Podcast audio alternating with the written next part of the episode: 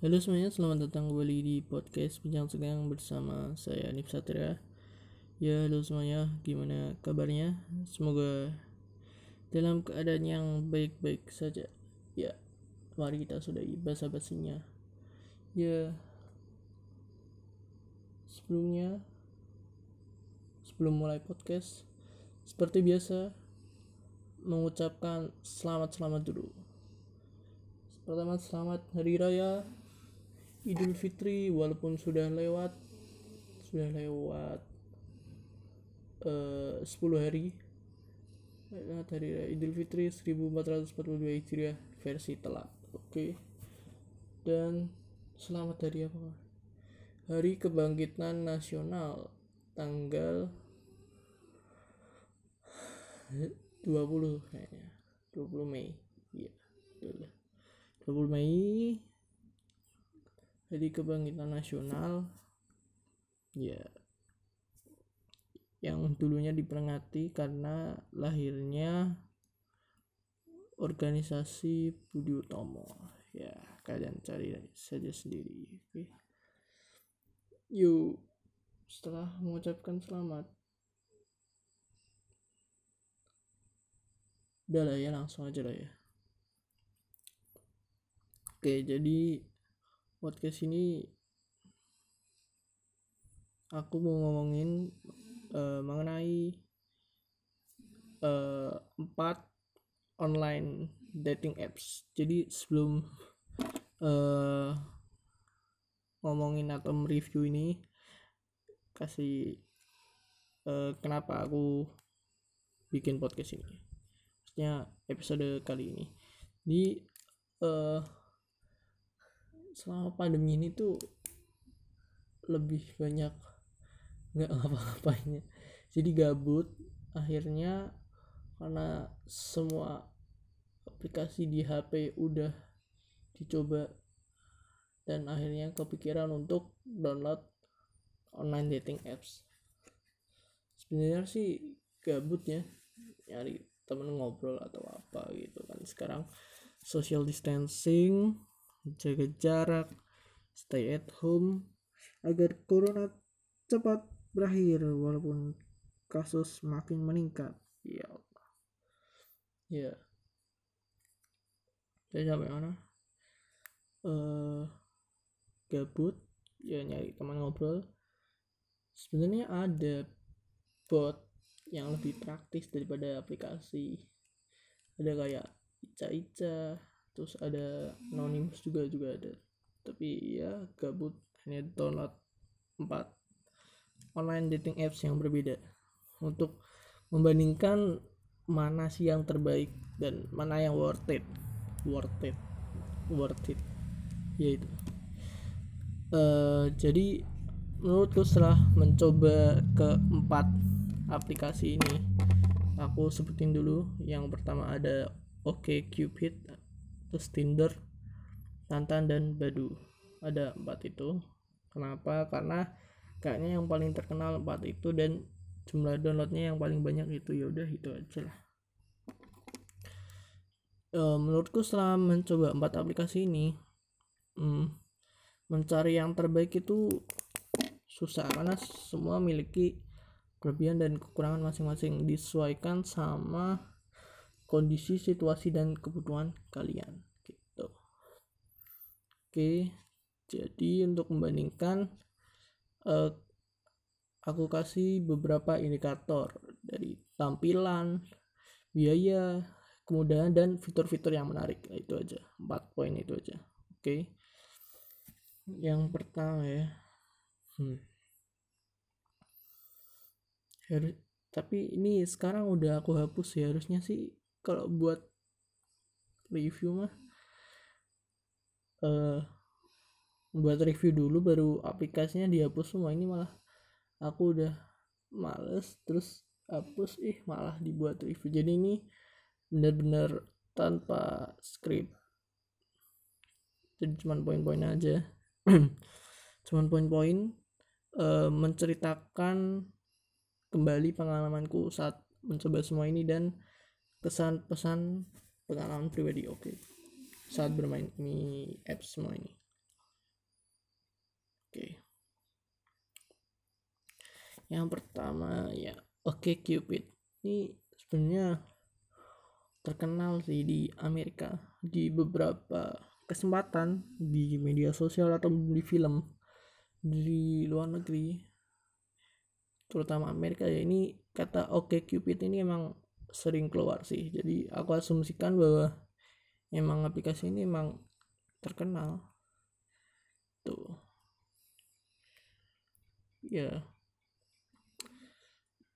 Tapi udah agak-agak lupa ya tampilan kayak gimana ya. OkCupid ini tampilannya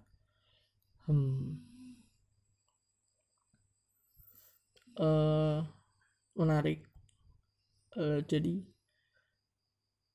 ada apa ya, kalau di video kan bisa jelasin ya, tapi malah bikin podcast ya Allah. Tapi kan podcast bisa video juga ya.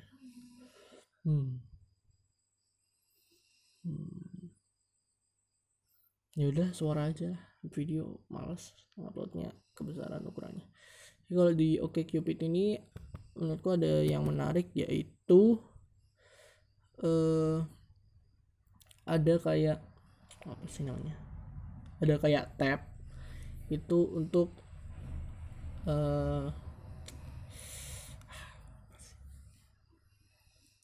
tab per apa sih namanya ya, ada menu-menunya lah pokoknya, ada menu itu untuk kalian tuh mau nyari matchnya kalian tuh dari si siapa, ada yang dari yang saat itu juga online atau yang nyala, terus ada yang populer, ada yang like-nya banyak atau gimana, terus ada yang di dekat lokasi kalian ya. Itu ya bagus ya, jadi kita bisa tahu siapa yang online dan langsung di like aja gitu. Terus ini ada kayak kecocokan gitu, jadi dari misalnya persamaan kesukaan misalnya, terus samaan perilaku misalnya ngerokok atau enggak, minum atau enggak tuh. Bisa dilihat kecocokannya, misalnya agama ya, terus pandangan politik apa ya waktu itu ya, terus kesukaan terhadap hewan, terus pandangan terhadap memiliki pasangan dan anak dan sebagainya. Itu ada kecocokan. Dan kalau dari biaya aku belum nggak nyoba premium ini, tapi sekilas aku lihat kayaknya 70.000 per bulan deh gitu. Jadi apakah worth it ya?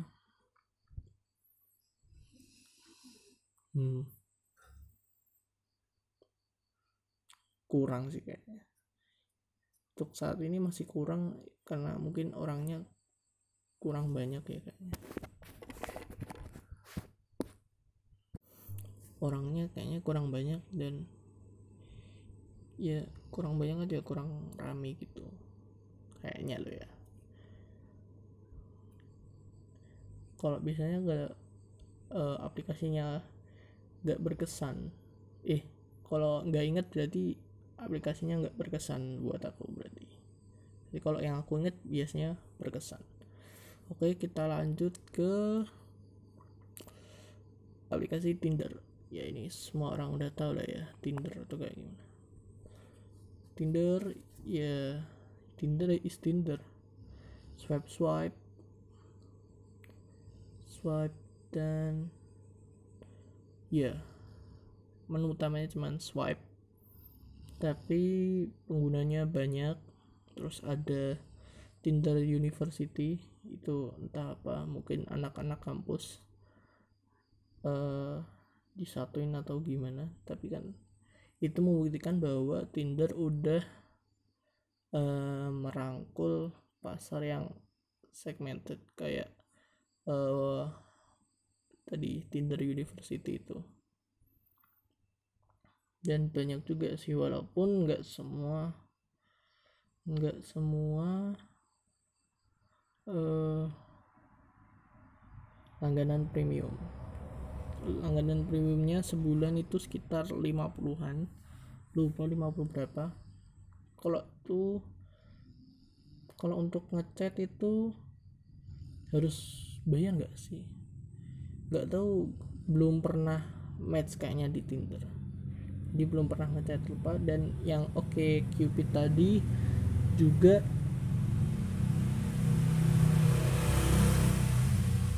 belum pernah match, jadi nggak tahu kalau ngechat harus premium dulu atau enggak. Oke. Jadi itu ya Tinder, benar-benar ya tampilannya sederhana, eksklusif, dan emang cocok sih buat nyari. Walaupun ada kasus ya yang itu sih yang ketemu lewat online dating, terus yang itu loh yang perampokan di hotel itu yang sampai korbannya dibunuh dan segala macam itu, nggak tahu itu aplikasi apa.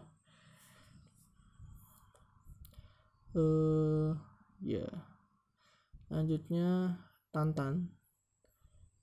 Tweet Tinder itu kalau di Play Store ini 100 juta download ya, banyak. Yang OkCupid tadi 10 juta. Jadi ya mungkin secara perbandingan emang orang Indonesia yang pakai Tinder lebih banyak. Oke. Mungkin Tantan. Tantan ini dari Hong Kong sih kayaknya, soalnya ini publishernya Tantan Hong Kong Limited.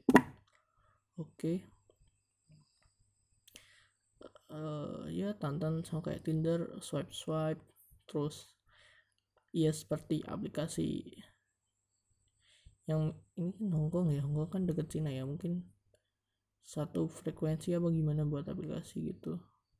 Selalu ada yang namanya live, terus ada kayak stiker gift dan sebagainya, dan itu bisa diuangkan sama seperti TikTok. Kayaknya TikTok iya bisa sih. Terus Bigo, yaitu Bigo yang terkenal itu. Dan sama seperti aplikasi live Cina lainnya, pasti ada yang berbau itulah ya. Kalian paham lah ya. Karena sewaktu-waktu lihat di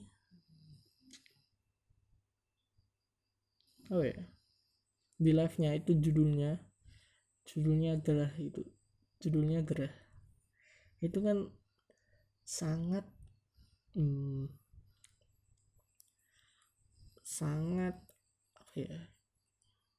sangat menggoda untuk mengkliknya ya gak sih.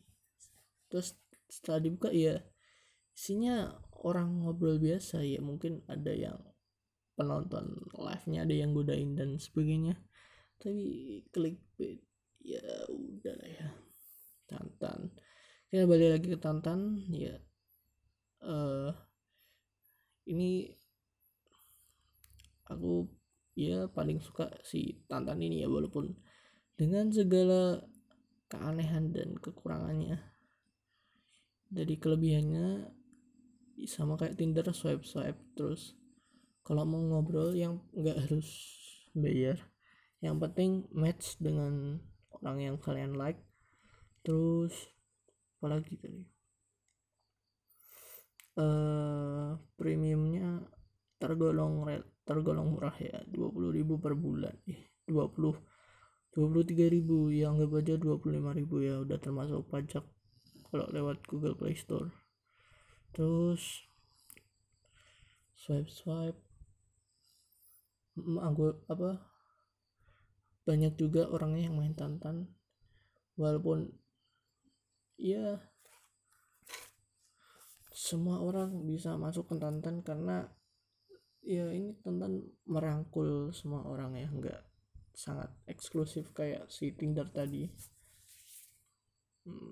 Jadi mungkin ya ada bot, ada hoodie yang cowoknya malah jadi cewek, tapi Tantan ada solusinya dengan ngasih tanda verifikasi gitu pakai foto ya, lumayan lah ya. Terus semua sebenarnya semua online dating itu ada kayak info tentang kesukaan, biodata, lain-lain ya. Dari mulai tadi si OkCupid tadi ada kan kesukaannya buat nentuin kecocokan. Tinder juga ada, malah banyak dan sangat terinci gitu. Jadi menarik kalau si Tinder tampilannya. Terus kalau Tantan ya ada, yang penting ada walaupun tampilannya biasa aja. Terus yang baru dibahas nanti aja. Tadi apa kelebihannya tadi udah sebutin ya. Kekurangannya ya mungkin tadi ya, entah kenapa ya tadi sampai mana kelebihan kekurangan udah tadi. Terus ada menu itu kayak apa sih sini nyebutnya momen, kayak biasa ngepost foto atau video itu ya kayak Instagram gitulah, kayak feed tapi ya kayak beranda Facebook gitulah ya, foto atau video gitu. Ya udah sih itu kayaknya dari Tantan. Nanti akan aku rangkum untuk terakhirnya nanti. Terus habis Tantan apa sih? Badu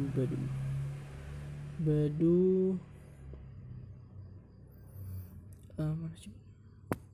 Ya ini Badu, kalau di sini tulisannya 100 juta download, tapi kok aku ngerasanya sepi-sepi aja. Terus apa lagi ya? Kita mulai dari harganya kalau nggak salah itu hampir sama kayak Tinder, sekitar 50 atau berapa gitu. Jadi ya harganya sama kayak Tinder, lebih mahal dari Tantan. Dan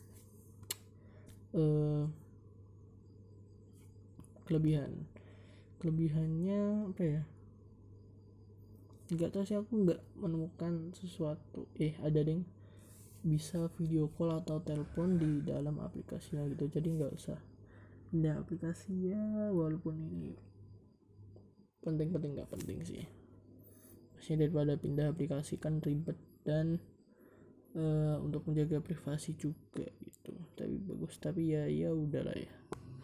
Selebihnya ya minat yang sama. Terus ini sih yang agak aku kurang suka, ya bukan kurang suka sih, aneh aja kayak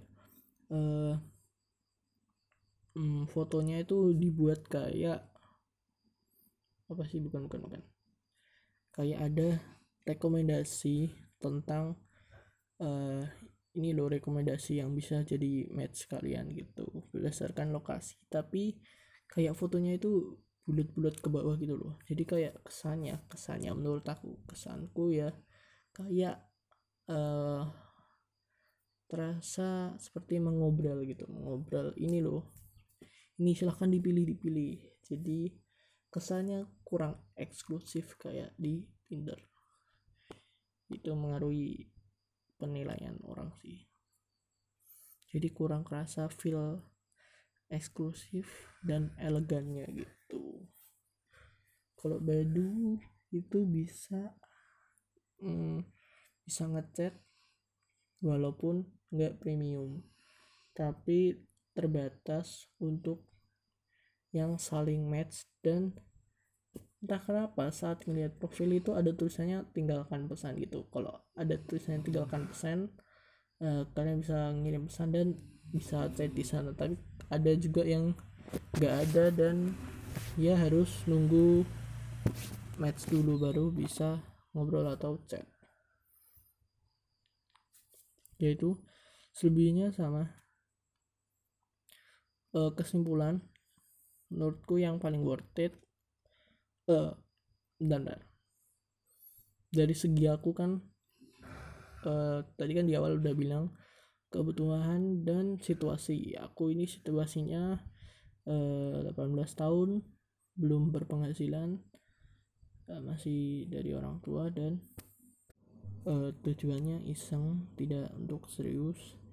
Dan aku ini orangnya hematan, jadi sebisa mungkin untuk sesuatu yang tidak urgent itu diminimalkan pengeluarannya. Jadi yang pertama sih Tantan ya, karena tadi murah, cuman 25 per bulan. Nggak premium juga bisa, walaupun ada fitur, yaitu fitur live itu sebenarnya bisa untuk nyari duit juga ya di sana, fitur live. Terus ada yang nge-give bisa juga ya, tapi itu tadi terlalu open dan mungkin ada botnya juga, ada yang akunnya nggak aktif atau gimana gitu ya. Tetapi itu tadi sih murah dan asik-asik aja sih. Tapi kalau pengalamanku si Tantan ini kenapa saat match itu orangnya kan bisa ngechat kan, akan coba ngechat hai, itu nggak ada yang masuk, udah dari 7 jam nggak dibales. Dan saat kulihat itu online orangnya ya, itu si status online-nya sebenarnya bisa dihilangin sih, tapi kan kalau misalnya nggak serak atau gimana gitu kan bisa di disconnect atau apa gitu kan. Jadi ya udahlah ya, tuh pertama Tantan karena tadi murah dan mirip Tinder dan ya nggak neko-neko banget lah ya. Yang kedua Tinder, karena ya banyak yang download, semua orang udah tahu Tinder. Kalau untuk orang yang udah kerja atau penghasilan yang lewat Tinder aja sih kayaknya ya, walaupun kabarnya ada modus apa yang perampokan itu jadi ngeri-ngeri sedap kalau pakai Tinder, tapi sebenarnya semua aplikasi berisiko ya, ya udahlah ya. Terus yang ketiga itu tadi si Tinder kan tadi karena kemudahannya dan jangkauannya luas banget tuh, dan semua orang udah tahu kualitasnya Tinder kayak gimana ya. Dan yang ketiga itu sih OkCupid, dan keempat Badu. OkCupid tadi ada presentasi kecocokan, itu suatu hal yang bagus. Terus aku pernah baca di Twitter Al Jazeera English, itu katanya di Amerika di profilnya mau dikasih kayak badge atau ya tampilan gitu kalau orang itu udah divaksin gitu. Itu kan ya lumayan bagus lah ya. Mungkin Kemenkes Indonesia bisa gitu, bisa lah ya kasih vaksin.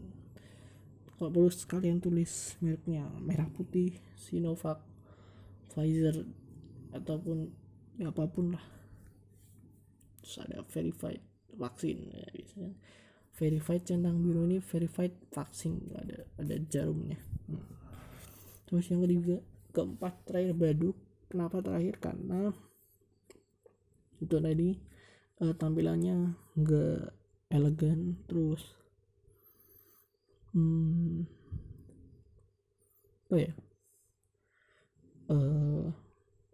harga premiumnya hampir sama kayak si Tinder, jadi ya pilih Tinder aja sih. Terus apa sih, kalau ngechat harus bayar nggak sih?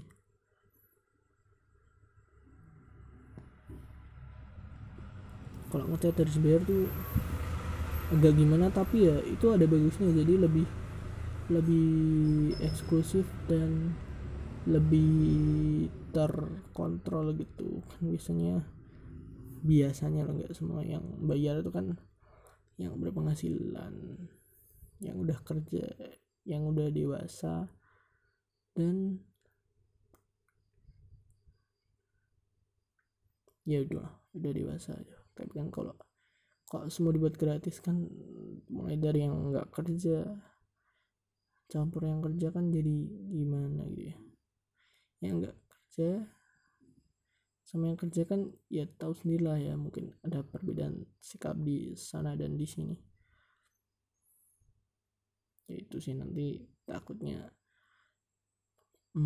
menyaring aja sih biar nggak terjadi sesuatu hal yang diinginkan. Tapi bukan maksud menghina yang tidak kerja atau gimana, tapi biasanya kecenderungan enggak sih, tapi orang kerja juga bisa sih. Gimana ya? Sebenarnya semua bisa sih, tapi kalau semua dibuat terlalu gratis itu bisa-bisa nanti apa ya,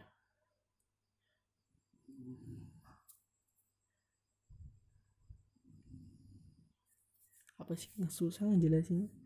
Kalau yang bayar tuh biasanya orang yang bayar tuh lebih punya apa ya, attitude ya, walaupun yang nggak bayar tuh punya attitude, tapi ya gimana sih jelasin, gimana sih ya, ya gitulahnya pokoknya.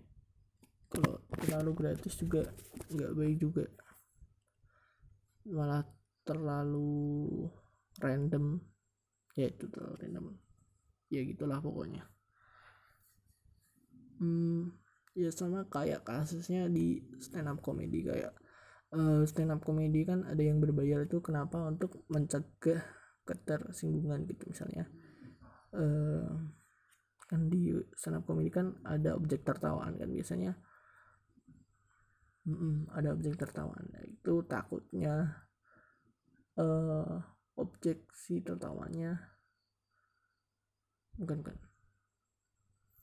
orang merasa tersinggung terhadap objek tertawanya, itu merasa dirinya terserang karena objek yang ditertawakan itu. Ya maksudnya dibuat stand up comedy bayar biar